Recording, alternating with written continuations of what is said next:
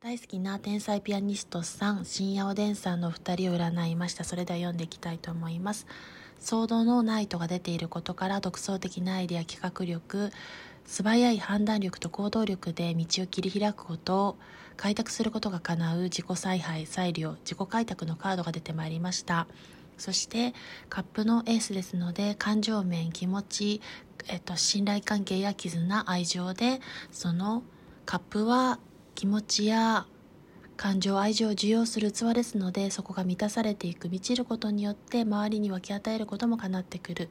カップの聖杯の最後の最終カード未来が喜びを分かち合って幸せを増幅させていける3ですが